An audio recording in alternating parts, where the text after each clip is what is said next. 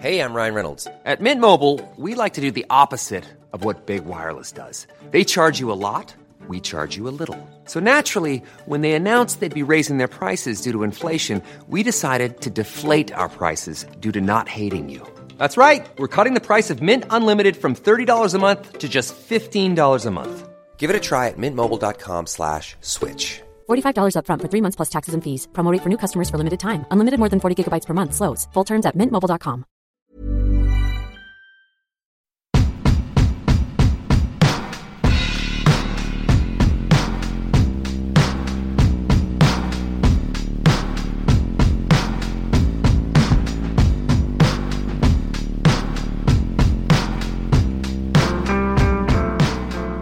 Hey, welcome to another episode of Mind Your Loaf, a podcast about taking action on our mental health. I'm here with my co-host, Mark. Hi. Yeah, and the team at Irish Mental Health Charity, turn to me dot I E, who besides helping us with this podcast, provide professional mental health support online, which is free to everyone in Ireland. This is a new episode, isn't it, Mark? Yes, it is. Now, this episode is going to be about turning your life around. Yeah, I'm really actually looking forward to this. Yeah, well, I tell you, I am as well, because the man I've brought in is a man called Willow White. And I'll just introduce you, Willie, so just wait a second, right? So Willow White now is uh, he's a scaffolder. Willow White is a comedian, like brilliant comedian, and he is just won Best Actor at the Dublin Fringe Awards, wasn't it, Will? In twenty nineteen. I'm an award-winning actor. Really? Yeah. So he's an award-winning actor, and he's uh, a comedian and a scaffolder, and no better man to come in and talk about turn your life around. Because I know, I know Willie about fifteen years now. He's a great friend of mine, Willie. Yeah. Now, I'll have to say, and I'm going to put this in as well, when I when you when you separate or, you you know what I mean, when you separate from your wife and all this kind of stuff, mm-hmm. It's kind of weird in Ireland. People go one way or the other way, and Willie never left my side. Aww. So, oh, thanks, Willie. You're very, very welcome, Jason. So, that's, that's what friends are for. Yeah, so he's a great friend of mine. And I, I, when someone said to me, like, we want to do an episode on turn your life around, I don't know anybody mm-hmm. else in the world. And I've gigged everywhere and anywhere that, that someone has like turned their life around. I mean, that Willie over there should literally be like not alive sitting in front of us. It's but, a real weird name over there. Yeah, yeah, over there. I'm from a big family. Yeah. The over there's. So he's Willie over there. Like he's sitting there. He's like he's and the play, the act, and everything. But I mean, I mean, because we're going to be talking about turn your life around. I mean, do you want to start back where you're from and like how it all started? Like what, like how you, I mean, you're, because I remember saying, okay, this is, I will not talk over Willie now again, but I'm going to say, I'm from Ballinteer, Willie was from Ballymun. The thing I got into trouble for was doing a knick-knack on the door. And I told that to Willie, and he told me his life, and I went, ah, yeah, right, okay. We used to take people's doors. Jason used to knock on them. So, Um, give, us, give us a, yeah, start wherever you want to start, like just about how your life yeah, developed. I, I suppose I'll, I'll start, Jesus, from the beginning and, and, and tell you a bit about me and where I'm from and, and um, what it was like growing up. I come from a, a very small family. Um, I'm the tallest, I'm five foot seven. And um, no, it was just myself, my sister and my mother and father growing up, and we came from um, Ballymun. I was born the south side and moved moved to Ballymun at a very, very young age, and um, came from a dysfunctional family. Um, my mother and father liked, liked to have a drink, and it's crazy because from the outside we looked very, very normal, like everything looked looked yeah. great, like we materialistic growing up, myself and my sister, we, we had everything, you know. My dad had a good job, he worked for uh, Post and Telegraphs at the time, which, you know, then turned into Telecom Éireann and, mm. and Eircom, and now it's Eir. Um, and my mother worked, she worked in the in the rag trade, as she called it. She she she worked in clothing factories and stuff. So there was good money coming into the house. And and where were you in Ballymun? Were you in the houses or the no? We were in the flats. We the were flats? in. It, it's mad because when we moved, we moved to Ballymun first. We moved into fifteen Shangan Avenue, which were the four stories. Do you know it? Right. So he used to come out in the morning and go, sturdy, sturdy, sturdy, sturdy, sturdy. So that was four stories. The people that lived in the fifteen stories never got out of the house. Um, no, so we lived there. We moved to fifteen Shangan Avenue.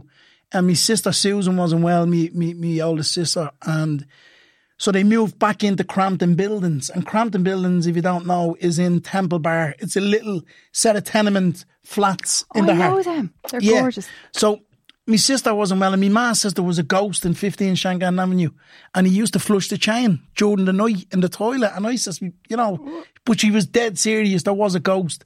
So when we went back to Crampton Buildings, and me, me dad kind of says, that was mad, there was hot water out there and central heating, and look where we are.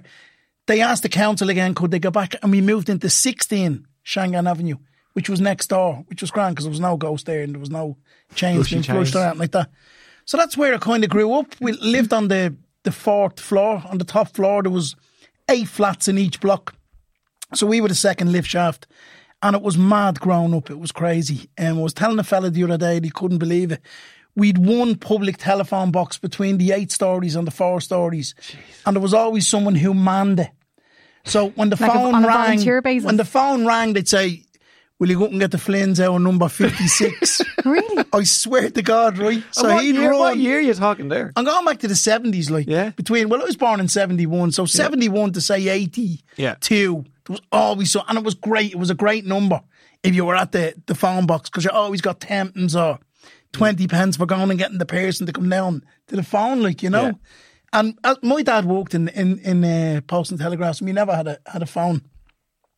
I said it probably could have been worse if we worked for the E S B and we'd no fucking electricity. Like, yeah. So we were kind of lucky in one sense.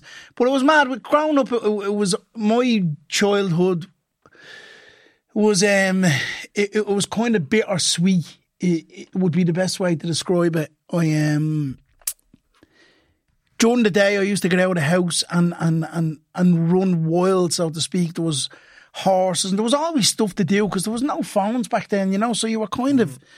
How old you know, were you then? I, you know, about, like, I remember my childhood from about seven or... I started taking drugs when I was about seven or eight years really? of age. Like, Jesus. Yeah. I started sniffing glue and I started taking solvents, you know, and it was great. It was, I have to say, it was brilliant, like, because...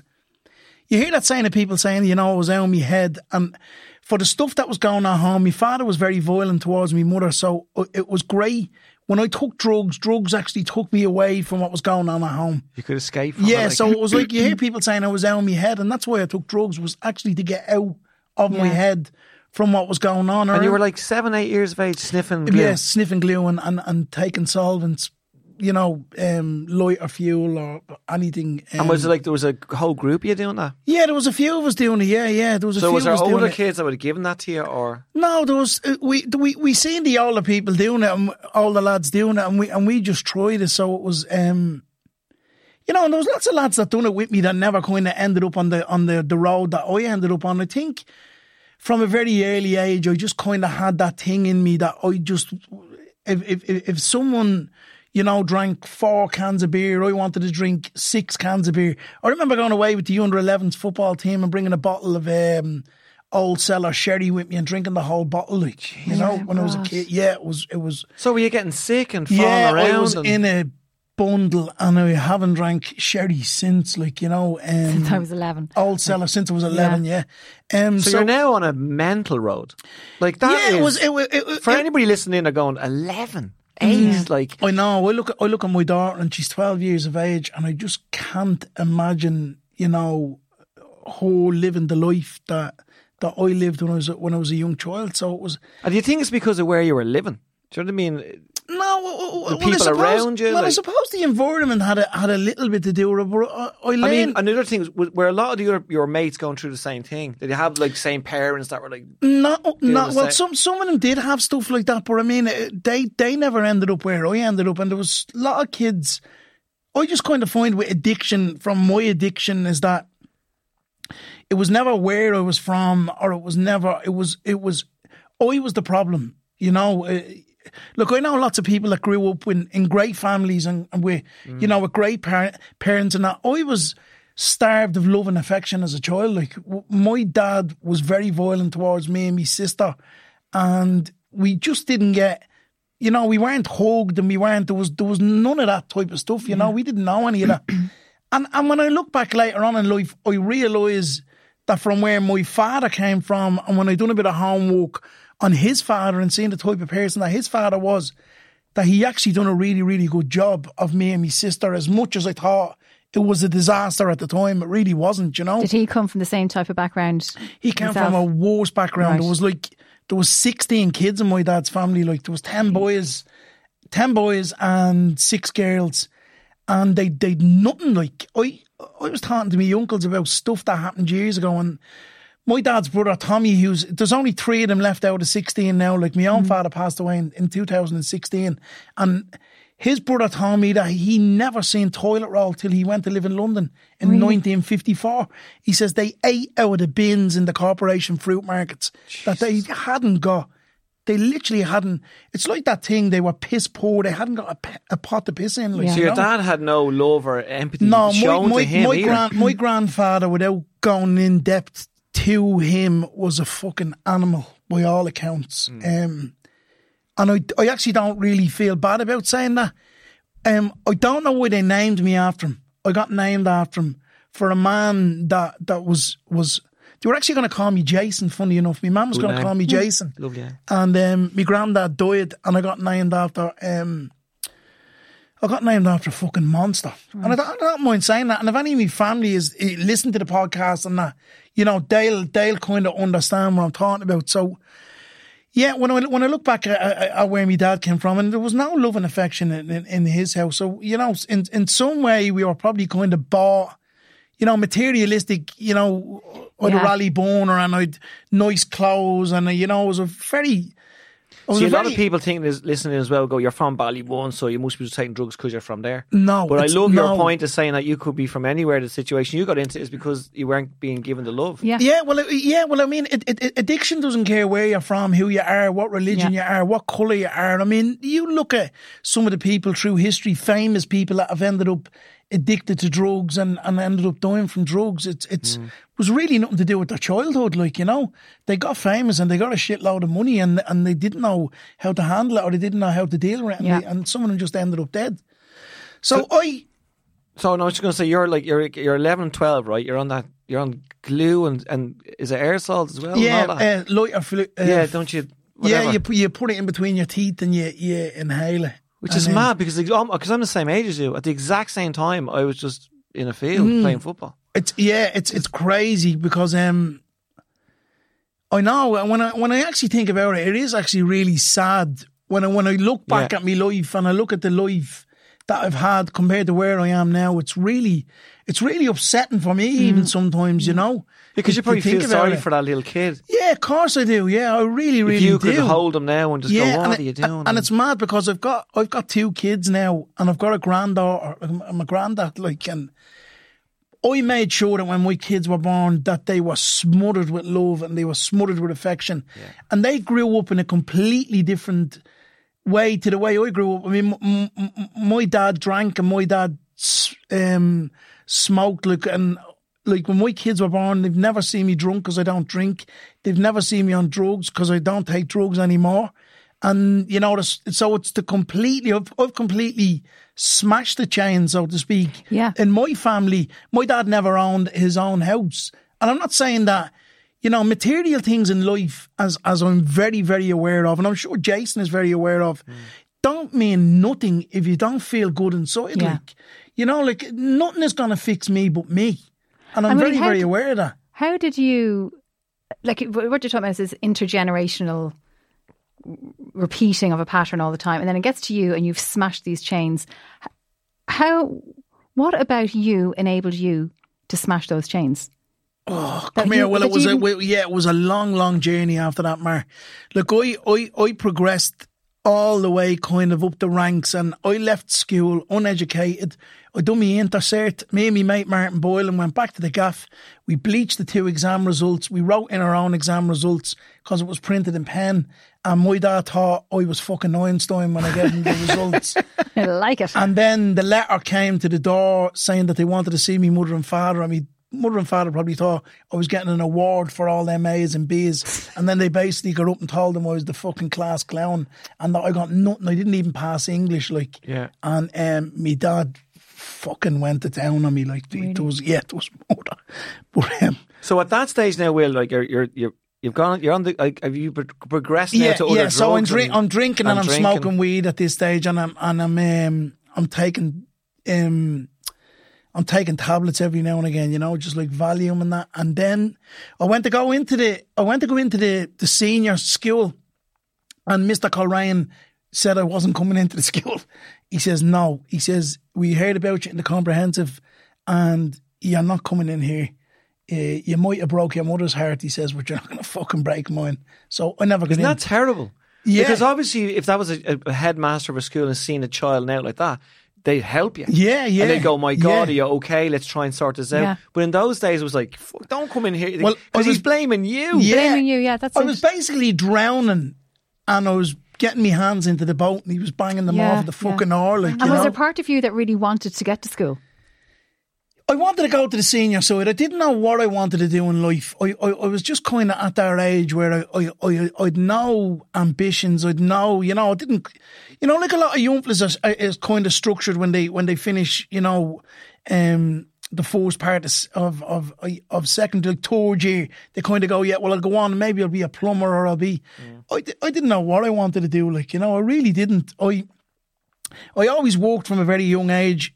Um, even like when I was, you know, eleven, I sold the papers and I, you know, done fruit and veg and I, anything, done the milk and anything to kind of make a few quid. My dad was always a grafter. He always worked, like, you know, so I kind of had that in me. And I grew up, um, the one thing that my mother and father gave me were really good ethics. Like I, I really like nice manners and I'm, I'm, I'm, you know, I'm very courteous and I always helped. Even though I was Is raised that- the way I was raised, I, I was brought up as a good person. But yeah. Isn't that mad, look, because people listening are going like, because your mum and dad were abusive and drinking and whatever, and then you still have yeah, yeah, sympathy it's, and it's, empathy it's, for it, you still have w- this crazy. weird kind of like for them. Yeah, you know what I mean? yeah, You're able it to is. acknowledge what they gave you as well as what they didn't give you, in a way. That that was it. I, I went to live in London then when I was sixteen years of age. When I didn't get into school, um, I, my mate was living in London. There was a few lads in London, a manor house, and I went to live in London then.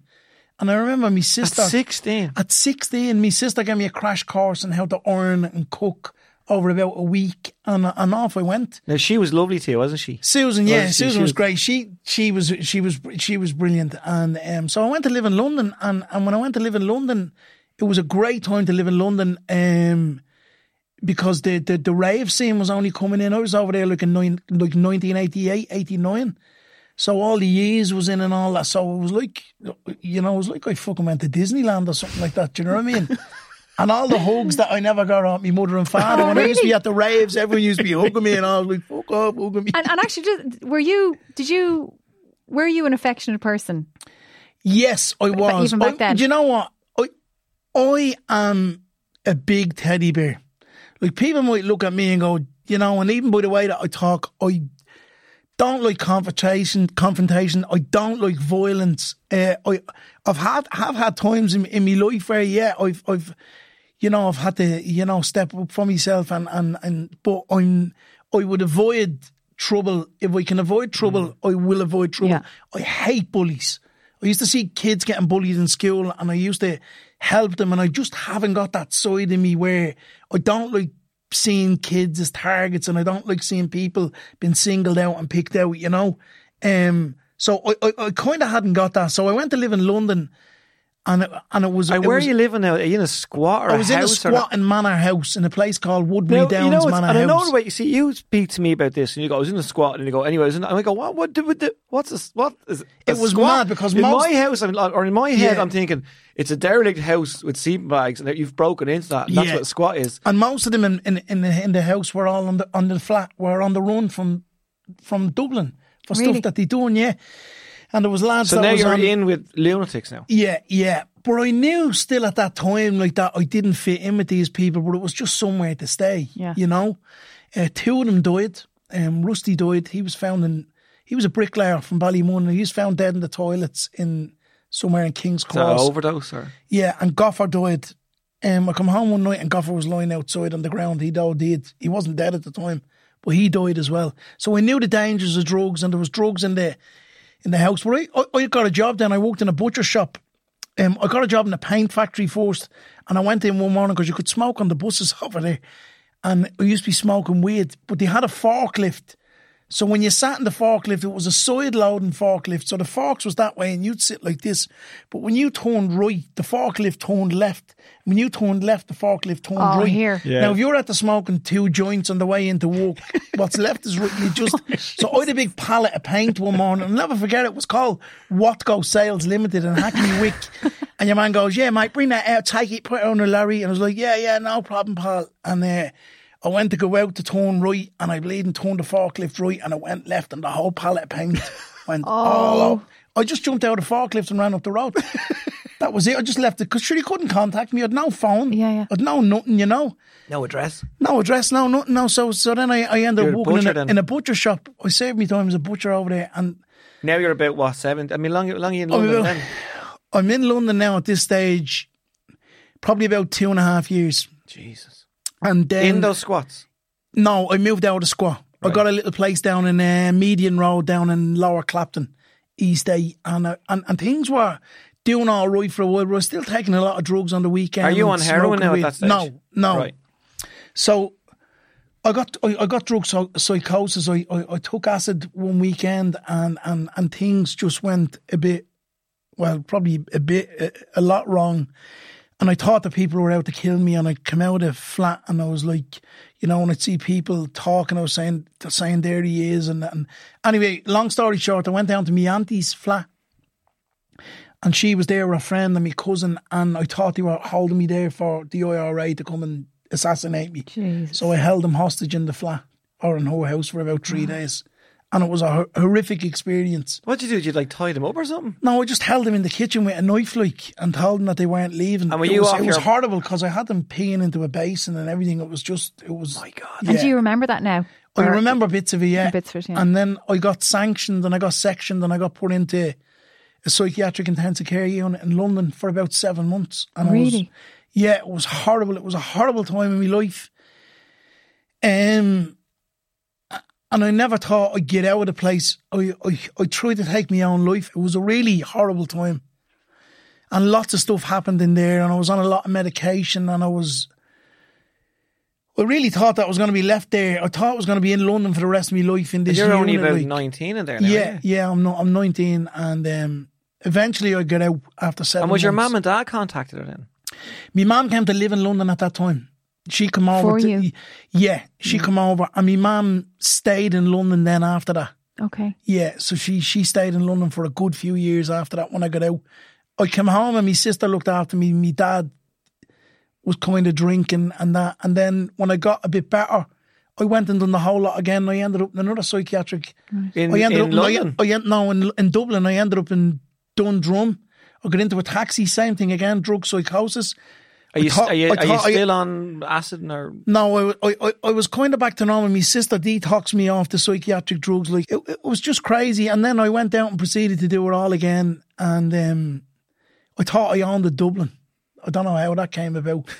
And the Oilac was getting built at the time. And I remember sitting on Henry Street and looking down at Conley Station and the sun was coming up. And every time I looked at the sun, I could control the sun. The sun kept going back down. What a guy. And then I went into the butcher's on um, Moore Street and I walked in behind the counter and I started shouting the knife. And your man walks out with a tray of chops and goes, eh, what the fuck are you doing? I said, look, I just put them in the window. I says, oh, you own Dublin. I says, oh, you own this butcher shop. But I ended up going into Dundrum and then into um, Vincent's in Fairview on the Richmond Road, which was... Which are oh, psychiatric. It was crazy. Yeah. Come here, crazy stuff happened down there. We had a, we, I was in there for Halloween, and one of the funniest things down there was we had this, we had a, um, the Batman film was out at the time, so they asked us all what we wanted to dress up as. So I dressed up as the Joker, and my two cousins come up, who are actually subsequently dead. The two of them died from O Ds. One of them died last year, and the other fella died about three years ago. And they sat there for the night. Just laughing. Were they in the hospital? No, they just come up to visit. Yeah, oh. They'd come up to visit. So it was like, it was crazy. Like it was like, it was like something one, one over, flew over the yeah, cuckoo's yeah. nest. Um, so then I got out of there again and then. So now what, you're like twenty? Yeah. So then, then, then, yeah, I'm just twenty then. And, and then I just start getting into heroin. Um, how, can I, Sorry, go on, Mar. I was just going to say, Willie, so you're the, at this stage now you've been in two psychiatric... Three. Three psych, psych, psychiatric, yeah. it was. Psych- psychiatric, well done, Willie. He's a comedian as well, just in case. Yeah, just sort of say that. We dwell in our misery. Um, um, so you've been in three times, and I'm... Uh, like, when you were in there, some part of you was maintaining hope that you would get out. I mean, this would be very small at times. But did you ever have the thing, when I get out, I am going to... you know, turn my life around, or I'm going to stop doing drugs, or was that a, were you, do you know, thinking do you know, like that? Do you know what it was, Mar? I always, I never thought that drugs would have put a problem. Right, like, okay. I could never see that. Like, you, you know, that was just like going for a drink. Yeah, I could, like, uh, all the troubles that I've had in my life and all the times I ended up in psychiatric institutions, and, you know, when I started taking heroin and um, when I started going to prison, or to start going to prison um, from that, you know, and... when I started taking heroin and, and then and then I ended up homeless on the street and all these things, circumstances, I never got a moment of clarity and kind of went to myself, geez, maybe if I stopped taking drugs here, the things will be kind of be okay. It, it, it wasn't like that. Yeah. It was only kind of until I was, you know, people say to you, you know, what, what about rock bottoms? Like, I mean, I had loads of rock bottoms, yeah. like I had bags of rock bottoms. But I think for an addict, for me... who was an addict all them years, you stop when you want to stop, when you've had enough. My my using and my, my addiction was, it was like getting into a ring every day with Anthony Joshua and getting battered and thinking that when you get up the next morning and get in that it's going to change. Like, but right. it never changed. Yeah. So when you, you know? first went, you went on heroin when you were about twenty, that's the first time? Yeah. I was about twenty. But and like when you did someone? Were you no, I was, do you know what? I was running around for these guys who were selling a lot of drugs, and I used to be bringing stuff from place to place, and I, I just ended up. I used to be still kind of raving, and, and the lads were smoking gear, and I know you had access to a lot of a lot of heroin, and and I just got into it, and you know, unbeknownst, I knew the dangers of drugs, and I knew what they'd done, but. Look, the lads found out that I was taking drug, taking their drugs, and there was a bit of trouble, and, and I was left with a habit, and I was with a girl, and so I was left with two habits, kind of. So she was using, I was using, it, and then I started going to prison for petty stuff, you know, like shoplifting, and mm. and then I got caught with drugs, and I ended up going to prison for a few months, and then there was, you know, there was, was that terrifying then when you went into prison? Like, yeah, it was, to, it was terrifying, but it because you're pretty young still. Yeah, pretty young, but I knew I knew a lot of people in there, and, I, and as I said, I wasn't one of these tough guys. I suppose I was always kind of a humorous, kind of funny, kind of fella. So that's kind of what I I, I went to it, you know. And people used to like have me around to have a bit of a bit of laugh and yeah. that, like, you know. So was it like because someone like me? I mean, like, you're just kind of just it's just rolling off your tongue that you were in prison. But for me, it'd be like, oh. I, That's the end of your yeah, life. I'd yeah, be like but, so yeah, but, scared. Yeah, it would be because you were living a completely different life to the life that I was leading. But I knew with the way that I was using and the way I was living my life that there was a possibility that I was going to go to prison. So, so even as frightened as I as I yeah. was, kind of going into prison for the first time, I'm still going. Do you know what I mean? Yeah. You, it's like, almost an expectation. Yeah, you've got to adapt. Like, you know, it's it's it's it's. Well, you it's seem just to have an incredible things. capacity of to adapt. Like, seriously, like, that is like, the biggest understatement like I've ever made in my life. I'm kind of like a chameleon yeah. anywhere. I kind but of you know it's not, because we are talking about turn your life yeah. around, but you, you don't even know, you're, you're not trying to turn your life around at all in those days. Well, it's all no, about no, no, survival. But, but what I'm saying point. is you're surviving and yeah. you're actually heading there without even knowing. Do you know what? I, I, I, when I was living homeless, I was I ended up homeless on the street. My now, dad went, is that more terrifying than prison? Yeah, being homeless was terrible. My dad went to Blackpool for a weekend and I pawned the video recorder in Queen Street Pawn. So my dad come back, my oh, dad Jesus. come back with a load of, D- uh, not D V Ds, oh, videos. God. Going, look, I'm after getting Roy Chubby Brown and Bernard Manning and all. He says, brilliant, I'm going to the watch kids. them. He's, oh, he says, no, no, leave them till in the morning. Because you've no fucking video recorder there. It's in the pawn. So when I come up the next day, um, there was just a note, leave your key. Um, you're not welcome here anymore. My sister threw me out and God. It was horrible. And so I ended up in hostels and in living Dublin. on sofas and living on the streets. And um, it, it was just horrible. Then I, I, I ended up getting caught with more drugs and I went back to London. My mum was living in London. And um, it was I was using intravenously at the time as well. When you're well, saying, like, sorry, caught with drugs, are you caught with dealing? I was caught, no, like yeah, I was, well, I was caught with drugs belonged to a fella. Yeah. They weren't my drugs. I've nothing to hide. If you were my drugs, I'd say they were my drugs. They yeah. weren't. He's actually dead as well. Um So I ended up, um,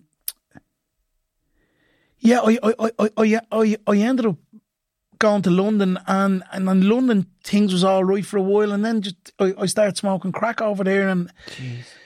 So there was a warrant for me arrest, and my partner come over, and then that, everything just fell apart, and then I ended up homeless again in London, and um, living in a car in London, me and my partner, and then eventually I got I, I got arrested and I got extradited home to Dublin. Were you not in Brixton prison? I was in then? Brixton prison for six weeks, and f- when I come back to Dublin, I, I wasn't using, I was clean. And I'd never been clean before, but I knew going back to so Mountjoy. So what age are you now, Willie, at that stage? I, Roughly. I'm about twenty-two. Mm. God almighty. Yeah. Only twenty-two. That's and I'm back in happened. prison, and I'm using me groin because of no veins, and I'm using me neck. Jesus. And it's... It's fucking devastating, yeah. Um, and I still couldn't see the problem. And then a mate of mine said to me, I, I ended up getting five and a half years in prison with a review after three and a half years with conditions that I, you know, do something about my drug habit. And as the three and a half years is coming closer, I knew a prison officer. And I just said, and I start going to these meetings, I start going to this twelve-step program, because they used to give out free cigarettes. And my mate says, come on up here, it's great crack, there's a lot of fucking idiots. And so I used to go up to the fucking idiots. And then I seen some people that I used to use with, that used to go to these meetings, and I and I kind of got, you know, I was kind of going, maybe this could work for me. Um, but th- th- I went to the prison officer, and I said to the prison officer, at this stage, I was really, really ill, and um, I knew if I got back out, that I was either going to end up back in prison, or I was going to end up dying. I, I knew that for a fact. So I said, listen, I, I said, Mark, his name is Mister Farrell, Mark Farrell, who, you know, listens to the podcast. You know, kind of people that I rebelled against all my life, people with authority like guards and prison officers, this prison officer, and I, and I just said, listen, I need, I need, I need help. He says, what do you want to do? I says, I want to go to the medical unit, which I knew it was there, and I want to do a detox, and I want to try get into the drug-free prison. And he said, leave it with me. So he, I left it with him. And a few days later, he says, listen, don't say that to anyone, I'm after getting you in, because it was very hard to get in, you know. So I went over and I'd done a detox for a week. Um, and that must and be it was difficult, the, it was it? the time when Liam Lawler was locked up. He was in there. Oh, was, yeah. Do you remember he got locked up? Mm. Well, he was treated so differently. So when we mm. were out, he was locked up in his cell. And when he was in his cell, we were out. Like, you know, the joys of being a politician, I suppose. Yeah. Mm. Um, and then I went through the detox, and there was ten of us in the group that went over to the detox. And and six of them were dead in the first five years when we when we got out. Like, I was the only one that stayed clean. They, they, they went out and went back on drugs? Went back using, yeah. So six of them died in the first five years. And I started going to these meetings, and I, and I, and I got out on my review. Uh, I was Green Street Magistrates Court. And I started going to these meetings, and I and I, and I got clean. And, I, and I, I still go to them. I still go to meetings. And so you were clean from that day on? Or clean, yeah, from the fourth of April two thousand one. So how old were you now? I was twenty-nine. And twenty-nine Jesus. Played a big part of my life. My cell door was twenty-nine on B two. I was twenty-nine when I got clean. And the house that I got a mortgage on was number twenty-nine. Really? And um, then I went in and I put a thousand euro on the bonus ball for the lotto. And it was seventeen. And there was a, that didn't, that yeah, didn't, that didn't happen. That'd be a great way to end and, it, wouldn't it? And there was a, and there was a fucking gambler.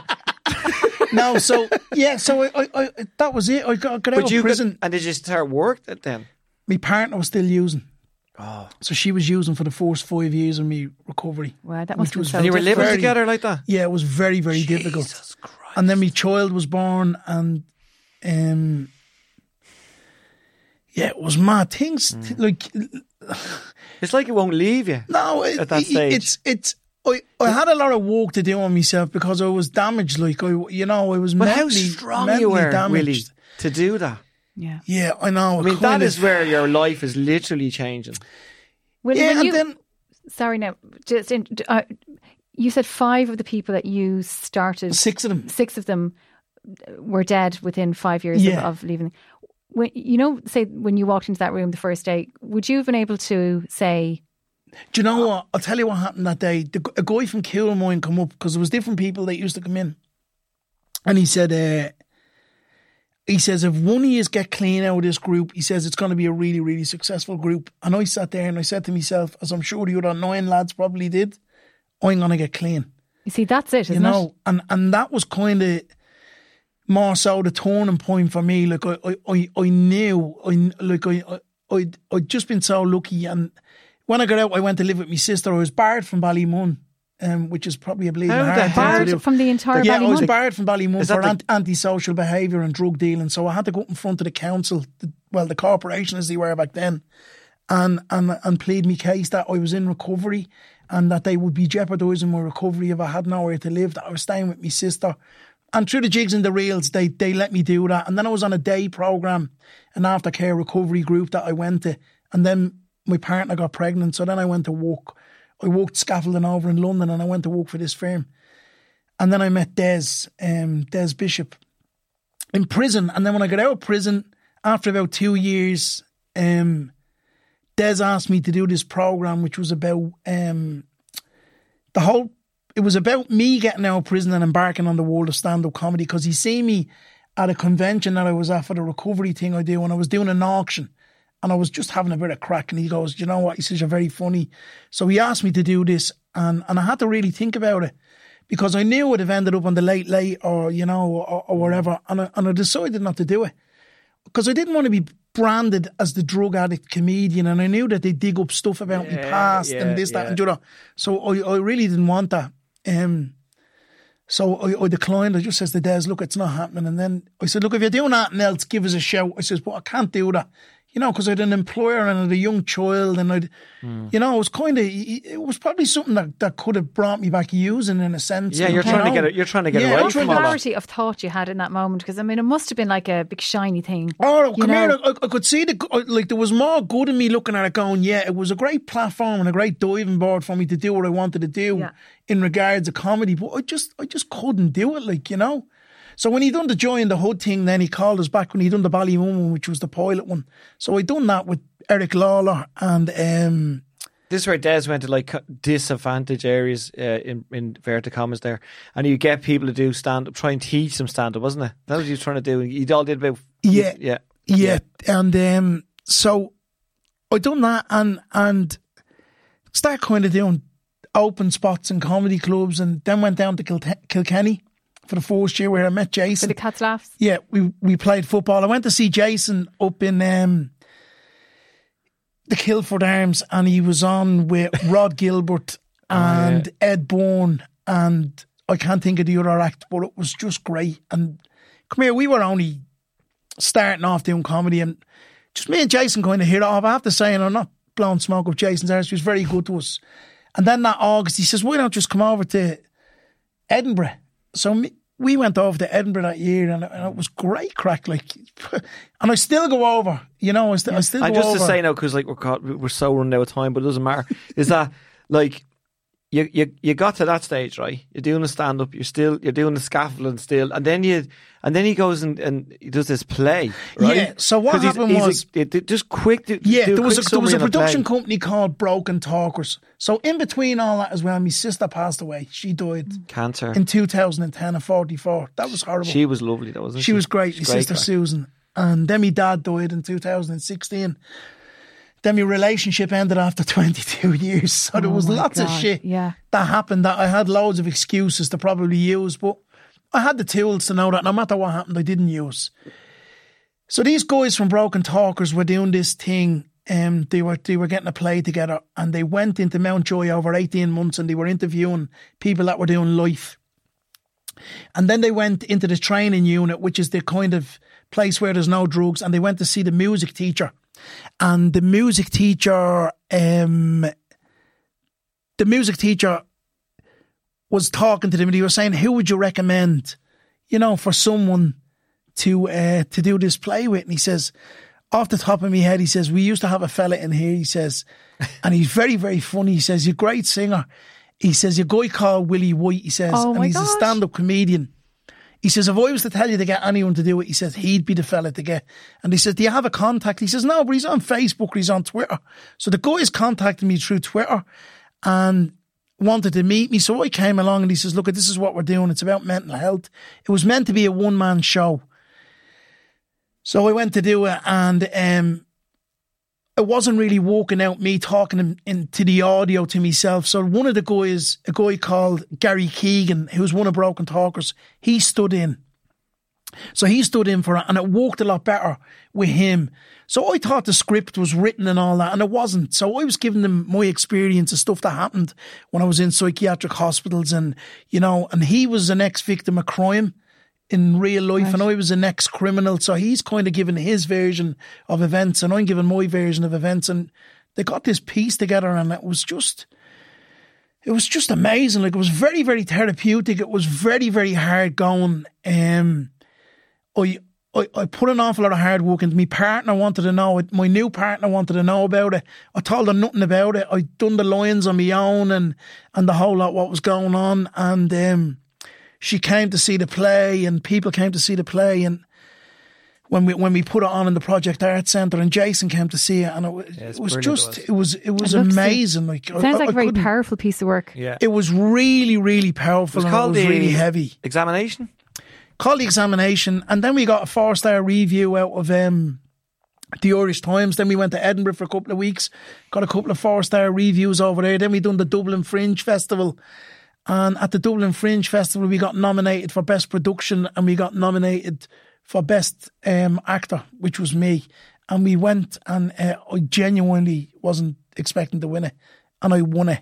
And um, I won Best Performer. But isn't that amazing? six hundred I people. Actually have goose pimples down. Yeah, but you're going back. From a we man were, who was yeah. like homeless, yeah. glue, and we heroin prison to stand there with an award going yeah. Best yeah. Actor. And we won Best Production as well. That's just so now we're in the Irish Times Theatre Awards on the fifth of April in the National Concert Hall, where we've been shortlisted from eight hundred fifteen shows down to the last four for Best Production as well. Well, look, listen, we're out of time. Oh, unfortunately. No, but listen, I could listen there's, there's going to have to be a Willie White part two. There there but has to be. Now, we couldn't t- talk about turn your life around. Yeah. Like, I mean, this man is amazing. Do you know what I mean? Really, and seriously. People just want to listen to you forever. Yeah. But look, Willie, thanks a million. You're very welcome. Now, I, I'd love to say I'll see you again, but I will. He's a, he's a, he's a pain in the hole. He's a great friend of mine and I have to leave and see him all the time. So, like... Thanks so much, Willie. We'll definitely Willie, continue this. That to was be continued. Amazing. So, look, look, you've been listening to, to me, Mar, and Willie. With uh, that's Mind Your Loaf. Uh, if you've enjoyed this episode, please subscribe to that and tell your friends to subscribe as well. And don't forget, if you or someone you know is going through a tough time, there is professional mental health support online, from counselling to support groups, all available for free for anyone in Ireland on turn to me dot I E. Yes, and can Willie? I just finish by saying I... and some friends of mine are starting up a group called I Pressed On, which is depression, depression mixed up with words. Oh. And we're just normal people who are trying to help normal people who have mental health problems. We're, we're going to start up a drop-in centre and just somewhere, and we're getting a, a minibus to collect them from their house if they're suffering with anxiety or they're suffering with depression. Brilliant. Just That's somewhere amazing. Where they can come. So what's and the so name of there again? I Pressed On on Facebook and I Pressed On on Instagram. And is we're just a, a, normal people helping normal people with mental health problems. What, what's it called again? I Pressed On. Is that the ironing service? It is, yeah. yeah. It is. We'll do your show for you as well. Is that what the minibus is yeah. for? People collect, you, collect it, their washing. If you lose your remote control, we'll come round and we'll press it on. Here, listen, you. We have to go because there's somebody else coming to the studio. I think they're doing a gardening programme. So mind your loaves so, and mind yourselves. But, yeah. Right? Look after your old bonger banks. Good luck. Bye, thank you.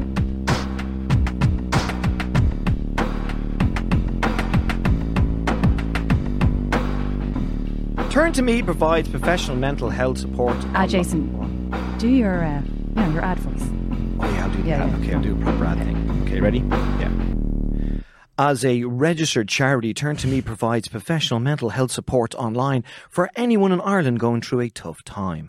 From one-to-one counselling to group and peer support, Turn to Me is accessible from any device anywhere in Ireland. If you would like to support Turn to Me, you can donate four euros by texting Turn to Me to five zero three zero zero. Text costs four euros. Turn to Me will receive a minimum of three euros sixty. Service provider-like charity. Helpline zero seven zero six six eight zero five two seven eight. Is that you? Yeah, that was actually me okay. there. It's gone. You've been listening to Jason Byrne and Mar, and this is Mind Your Loaf. If you've enjoyed this episode, please subscribe and tell your friends to subscribe too. And don't forget, if you or someone you know is going through a tough time, there is professional mental health support online, from counselling to support groups, all available for free for anyone in Ireland on turn to me dot I E. Mind your loaves. And mind yourselves. Ah. That's like, yeah, that's like the time I was with, with a girl one morning, we were taking drugs, you know. And she goes, look, I'm at the, I'm, I'm at the finding the post, she says, right, and she opened the post and she started sharing the money with me. She goes, there's a tenner for you and a tenner for me. There was about a hundred odd quid in it. And then she got to the back of the post and there was a photograph of her and her two kids. She was had to give me half. She goes, oh, sorry about that. Give us it back. Oh, fucking oh, brilliant.